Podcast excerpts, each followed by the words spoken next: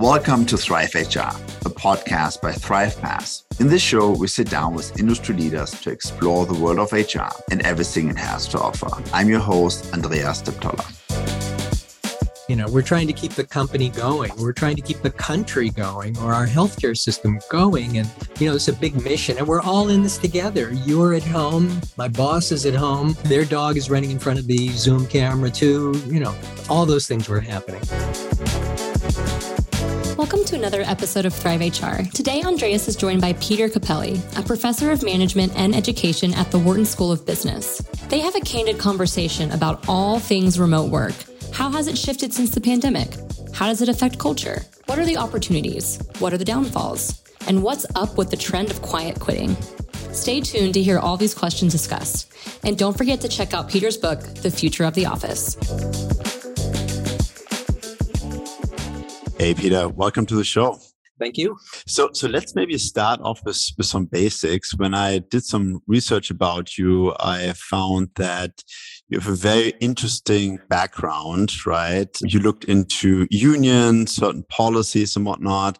Maybe tell us a little bit more about you and your academic journey. Well, I guess I always took the phenomena of interest seriously. You know, that is, what are you actually looking at?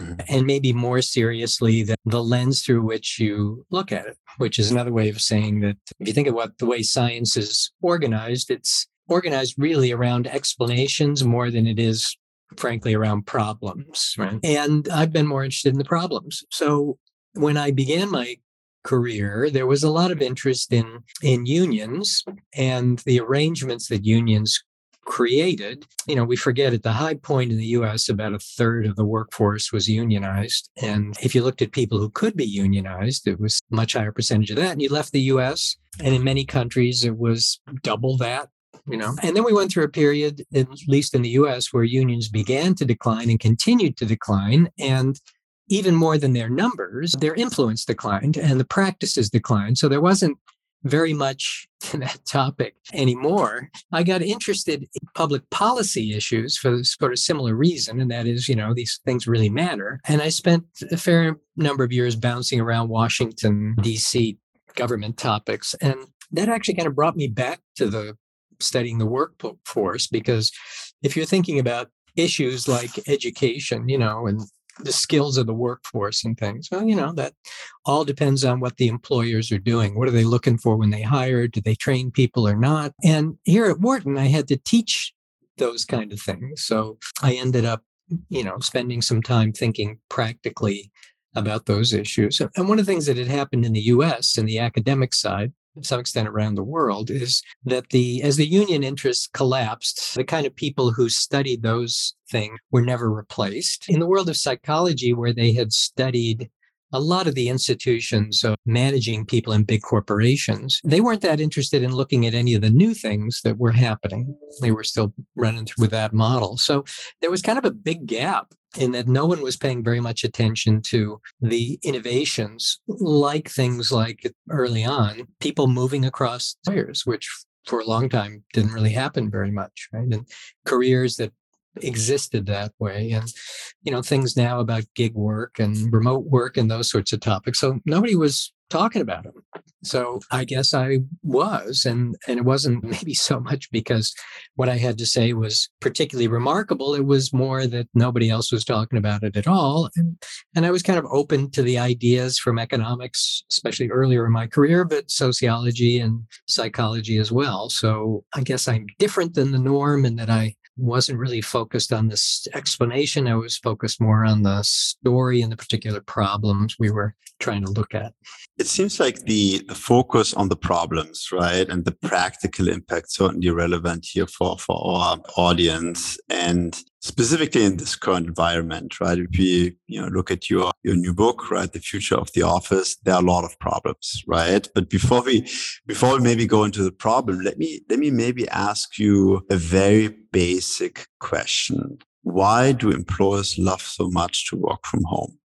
You know, it's a very good and important question, and it illustrates some of the problem we have in this area. And that is we've been racing ahead without answering that question. And we assume we know the answer. And we think the answer is, well, they don't like to commute. And no doubt that there are people for whom that is a big, big factor but not for everybody. And, uh, you know, for example, in the US, one of the things the Department of Transportation tells us is that the amount of time people spent driving when they're working remotely hasn't fallen by as much as you might think. So they're not commuting, but they used to run a lot of errands when they were commuting as well. Now they don't. So now they just run the errands during the week. So, you know, they're not commuting, but they're not, they're still driving more than you might think. We just assume that's the story.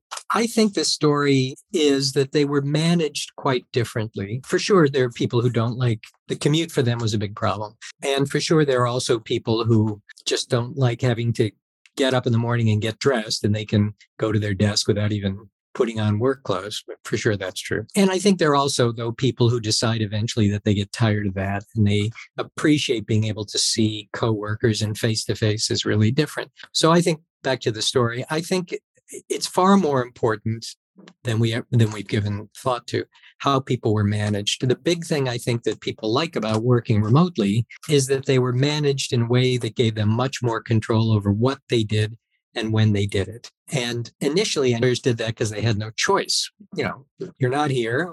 We just have to tell you these are the things to do and just get them done. And we trust you. So the other thing we forget is during the pandemic, employers, if they were smart, were asking their employees to help us. There was a sense of mission that was quite clear and palpable. You know, we're trying to keep the company going. We're trying to keep the country going or our healthcare system going. And, you know, it's a big mission and we're all in this together. You're at home. My boss is at home. Their dog is running in front of the Zoom camera too. You know, all those things were happening. What concerns me about it now is a lot of those things are not happening. Once you give people the choice, you know, you can decide whether to be in the office or not. We're not in this together anymore. And the sense of mission that we had before, well, that's not really there. The companies turned out to be doing pretty well, especially publicly held companies. Share prices shot up and everything, right? So it's not clear. In fact, it, it, let me just be more direct. It is not the case that working remotely going forward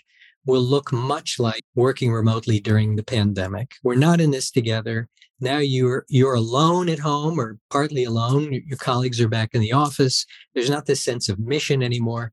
And what worries me a lot is many employers decide we don't trust our employees and we're not going to just give you control over your time. We see this in the quite rapid expansion of various kinds of cyberware and technology that monitors employees to make sure that they're at their desk or tattleware as we're calling it in the US. So it seems like that what we assumed as being benefits for the employers might be le- less relevant, like, you know, for commuting times, other things. But you did mention, in fact, about flexibility and performance management. How has performance management evolved? And could this also be a catalyst for positive change, right? Where now I retool performance management, I look at more output and, and, value added performance management rather than, you know, checking in and, and making sure we, we all sit down on our desk.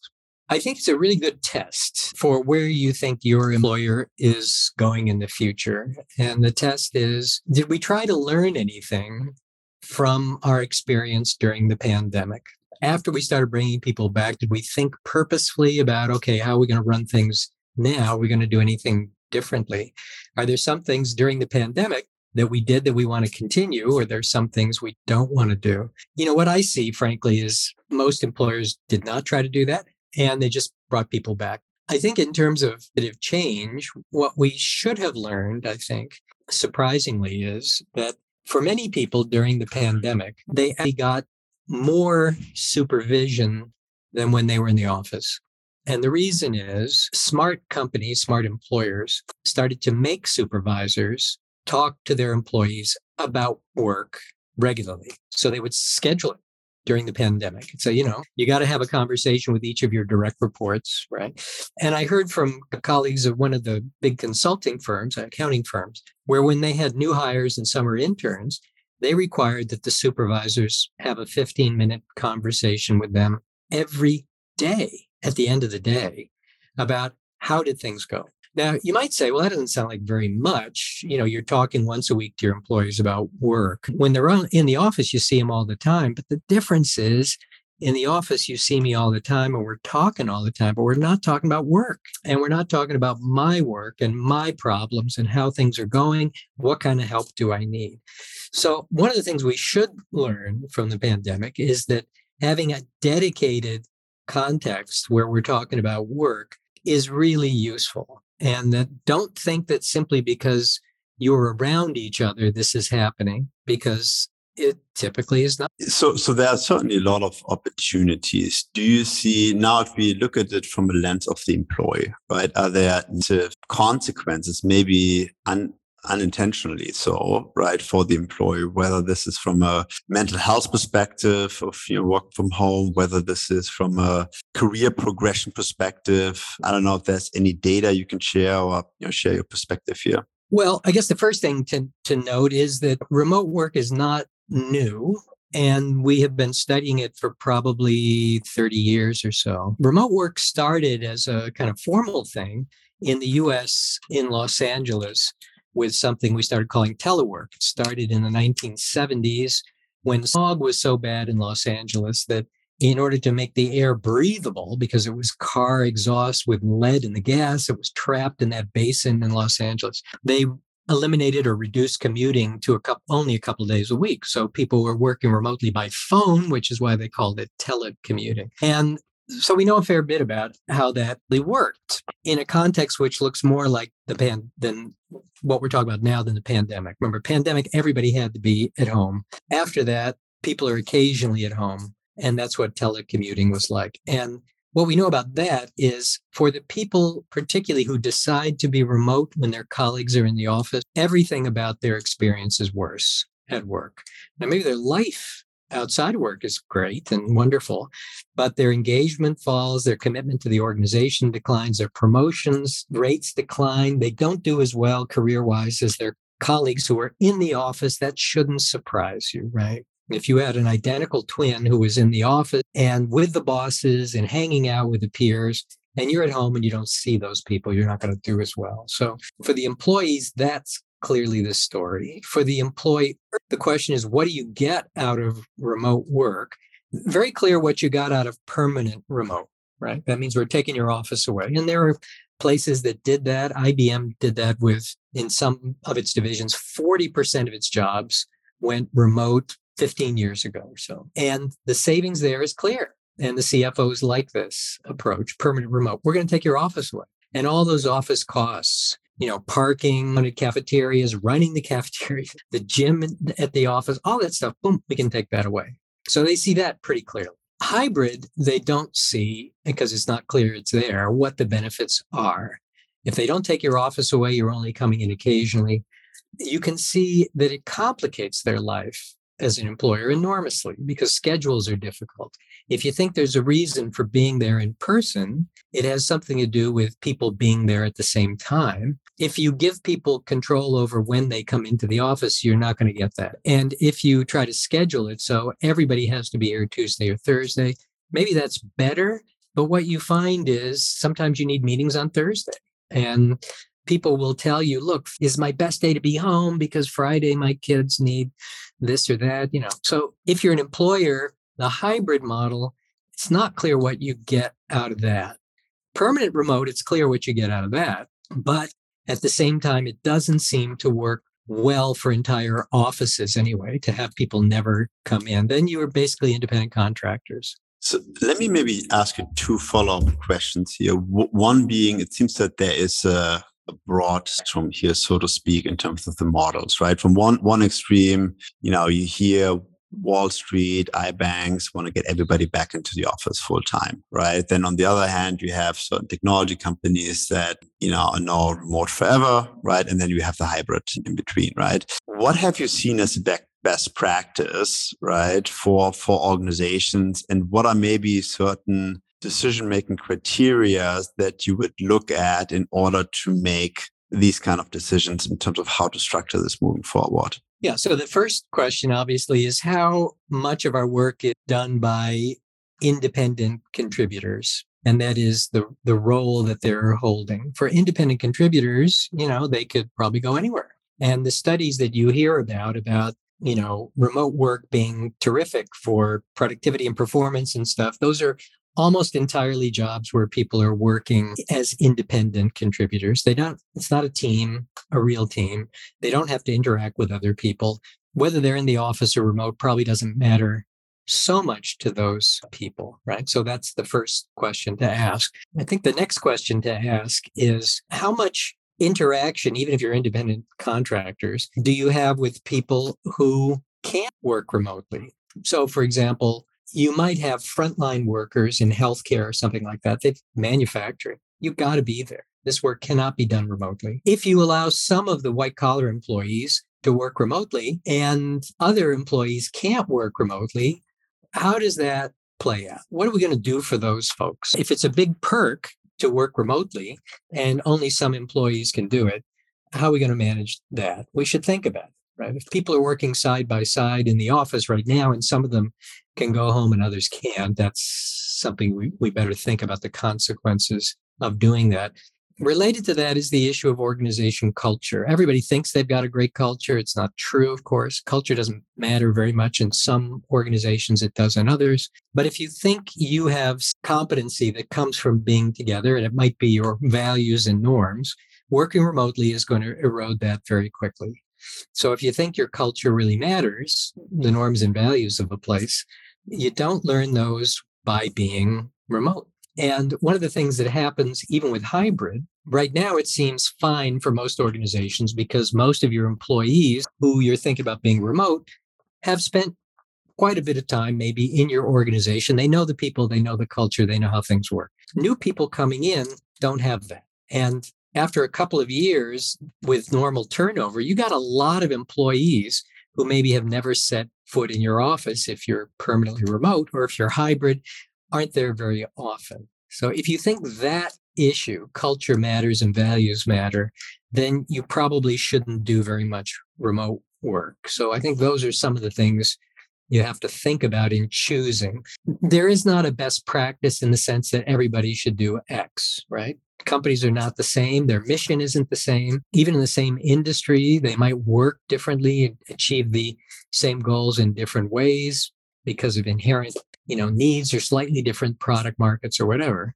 so there is no best practice in the sense of everybody should do this but there are best questions you should be asking and ways to think about them which are consistent across organization peter you, you mentioned something really interesting about the productivity of remote employees right you indicated hey if it's an individual contributor it's it's a lot easier right and i assume for certain jobs that are more transactional. You can probably put certain measurement systems in place and whatnot.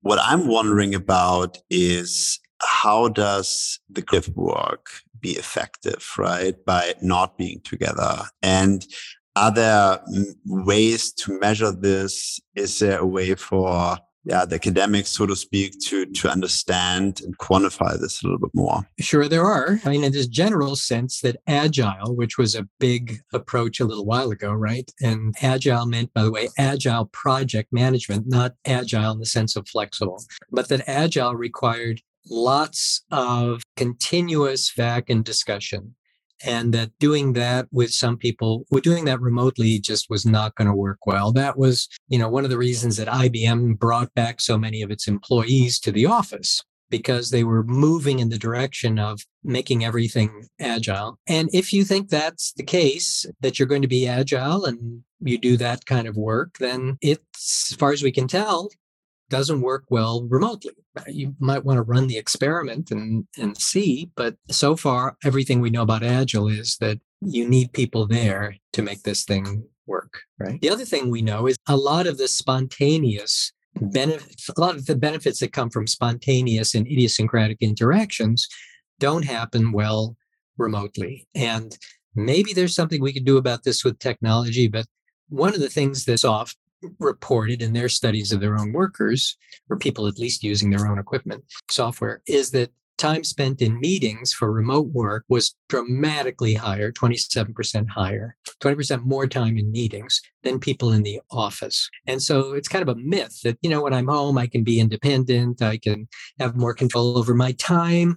I'm not, I'm not as distracted. Well, if you were spending maybe as much in some places, 40% of your time in meetings before, and now it's 27% more when you're remote, that's kind of a myth, right? So, you know, things like agile, things like the idiosyncratic connections and opportunities to get information without scheduling a Zoom call with somebody.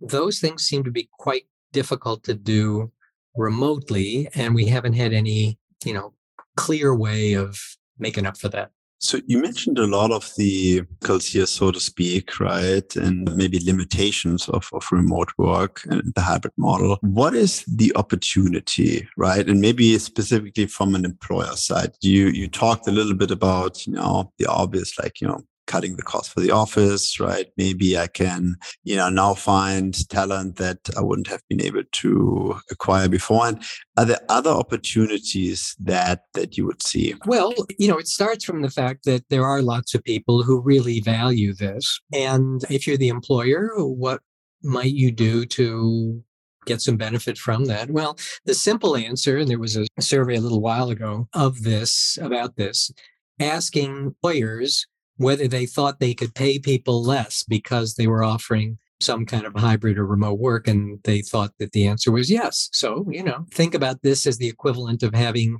a perk or a, a benefit that people would pay for.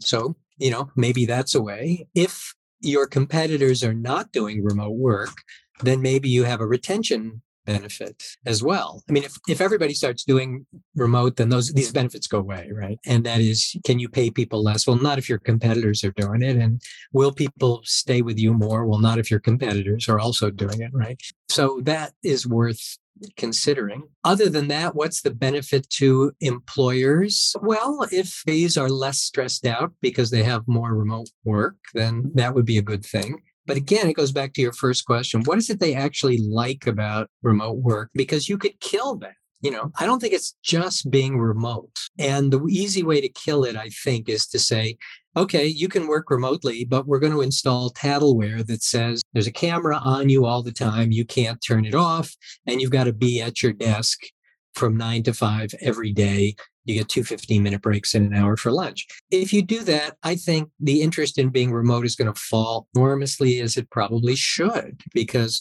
the reason for me being home is because I have control of my time and I can get other things done as a result. If I don't have control of my time and I can't get other things done, like take the dog for a walk or greet my kids, be there when my kids come home from school, and you know, a lot of the interest in that is going to fall. If your employees like it and they're happy about it and they're less stressed, that's probably a good thing for the organization and its productivity. And you should try to do that. If it costs you a lot to do that, you probably should think hard about it. If you're going to do it and then kill it, that is, let them work from home and then kill the flexibility that they get, you probably don't bother. But it raises another question, which I, I think is important thing to remember. Are there ways we could give employees flexibility, which seems to me to be a lot of what they want, without necessarily going to full remote or full hybrid or something like that? Can we just give them more control over the paid time off that they already have? And I think the biggest one here is on sick leave. You know, one of the things that happened, at least in the US, is that we noticed that sick days collapsed. I mean, very few people ever took sick days during the pandemic. And you might say, well, why not? Well, I think there were two reasons. One of them, they both boil down to I could keep working. And that is a lot of people stay home when they're contagious, as we want them to do. Stay home, don't come in and spread disease to us. But I wasn't so sick that I couldn't. So if I had to take a sick day, I'm not going to bother working. But if I could work from home while I am otherwise unable to come in because I'm contagious or something, why shouldn't we let people do that? The other problem is right now, we have sort of eliminated in many places sick days and we just give people paid time off. And if you're sick, use one of those paid time off days. That created some perverse incentives. And one of them is that people hoard those days and they don't want to take them when they're sick. And as a result, they come in when they're sick because they save that day for something they think might be more important like going to the beach or something like that you know so so we should think carefully whether there are ways we could give people more flexibility that might actually work for the company the way it works for the company is you could probably cut down on the number of pto days you you need and you don't have people coming into the office when they're sick because they're trying to save a day that they could use for something else. Yeah, I, I couldn't agree more with you on that, right? Uh, I originally from Europe and and very different system, right, compared to here in the United States. And it's just important if somebody's sick, let's let's make sure they get better, right? And and and we do the right thing for the for the employee. I want to go back to one point that you made, and it's it's a question that I personally have. I wonder about your perspective here. So, what happens to the Silicon Valley employees that were employed by you know Facebook or one of the big tech companies out there obviously made Silicon Valley salary now decided to move to a lower state, lower cost state, right? Or maybe abroad to Costa Rica or whatnot, right?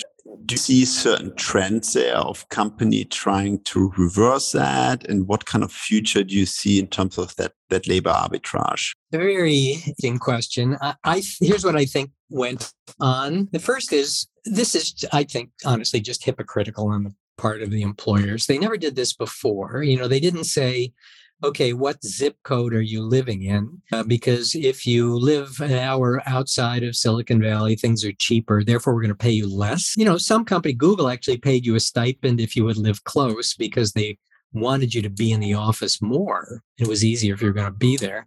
But the idea that how much your cost of living is depends how much we pay you is not something that employers have done before. You know, we don't say things like, well, you got five kids, therefore we should pay you more because you got to support those kids. They don't do that.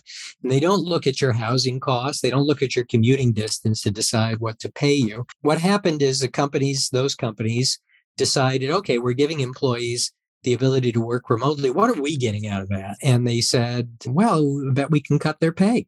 So this is really just an argument of making people pay a price to work remotely. And I always tell people whose companies do that, tell them if it's really based on cost of living, I'm going to Hong Kong where the cost of living is higher by about 30%, and I expect a 30% pay increase. You're not going to, get right? So I think this is just an excuse to see whether we could find ways to get people to pay for the privilege of working remotely.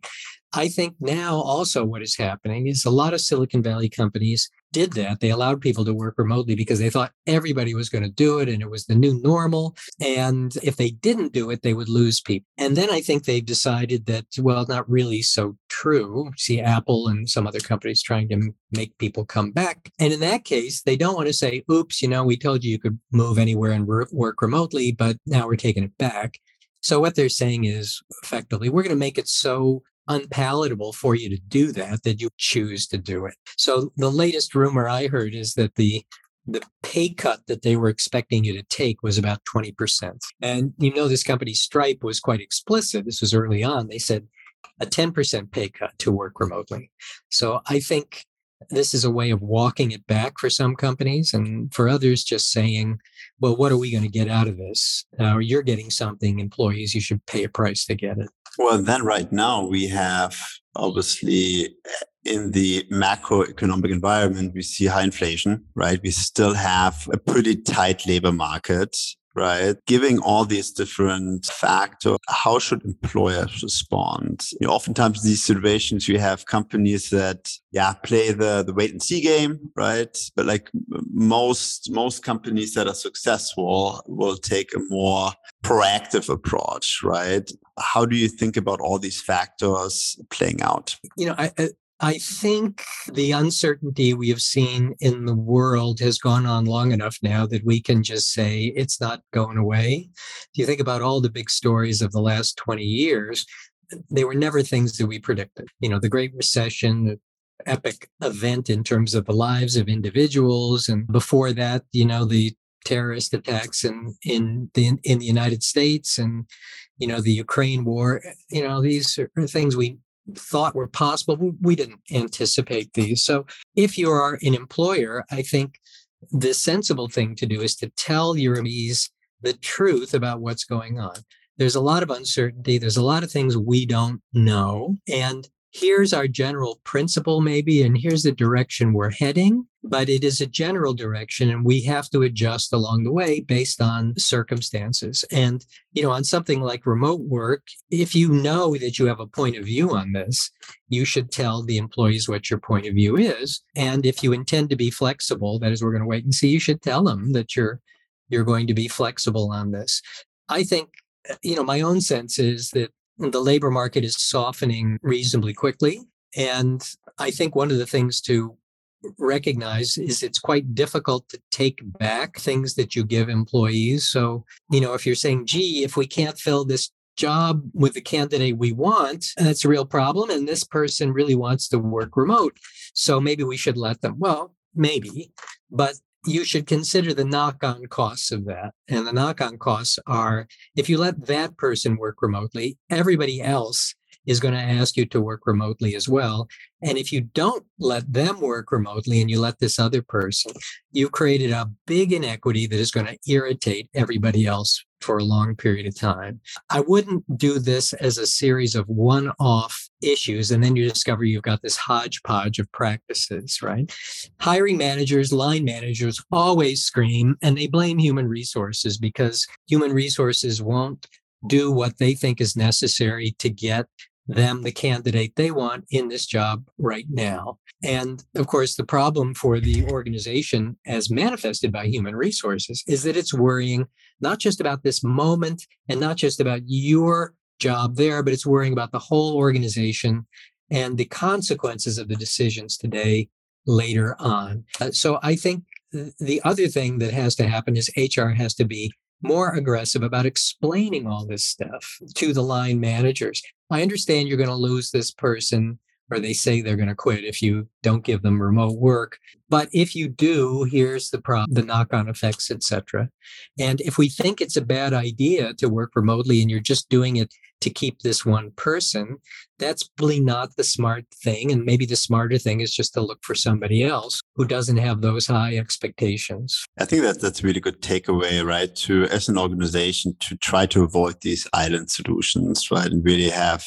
standard protocols, procedures in place, like a methodology that people can understand whether they agree with it or not and then clearly clearly communicate that. Peter i want to end our conversation today with a buzzword and your take on it. You you hear a lot about the the new term quiet quitting right? So i would love to hear from you. How would you define that right? That that term and then are there ways to measure this to be proactive? What should organizations do you know, I just love the modern world of human resources where you can generate a buzzword and suddenly it becomes a big issue. So, my colleague Rania Nemi and I uh, have been trying to generate a new one ourselves. We call it the pandemic personality. We don't even know what it means yet, but it sounds good. So, we figured that maybe we can get people to start talking about it. You know, I think to the extent to which there is something like quiet quitting, which basically means the withdrawal of some effort on the part of employees. Some of this probably is happening. Some of it happens anytime the labor market gets because the grass starts looking greener someplace else. You don't feel as happy with your own circumstances and you also realize that if you had to move you could do it and you know if your boss gets angry with you you could just tell him to go heck and uh, you'll go work someplace else. There is something, though, I think, which is a little more unique to this circumstance, and that is during the pandemic, we asked the employees for their help and we said look we're trying to keep the company together the mission is really important we're trying to keep groceries on the shelves or you know gas in the pumps and society going that disappeared. Nobody thinks that's really what's going on anymore. So it wouldn't be too surprised if people felt less engaged. Partly the mission is gone, but also the employers have responded in ways which are not likely to increase engagement. You know, they putting in place tattleware and you know the sense of mission has gone away. They haven't replaced it with anything. They're just bringing you back to the office to start over. I wouldn't be too surprised if you did see some withdrawal of commitment and effort. And it's just something, some of it's inevitable, tight labor markets, some of it is preventable. And that is, what are we going to do to engage people if we're bringing them back to the office now that the pandemic is over. And I think the big mistake companies made over and over is they just brought people back. They didn't say, okay, here's what we're doing going forward. They didn't say, thank you very much. They didn't say, what did we learn from this experience? They just let people start to trickle back in. They didn't do a restart. They lost the opportunity for organization change. And they did all that just because it was easier to do. And so, you know, they missed the opportunity. And maybe a second opportunity, as, as you mentioned, is to replace that mission right? With a new viewpoint, a new mission for the company, right? To keep that engagement, right? And uh, ensure there's job satisfaction. Peter, thank you so much for your time today. Really, really appreciate having you on the show. This this was really insightful. My pleasure. This podcast is sponsored by ThrivePass, a trusted HR partner for innovative benefits technology. From lifestyle spending accounts to pre-tax to COBRA administration, ThrivePass has you covered. We personalize benefits. You thrive as the employer of choice. More at thrivepass.com.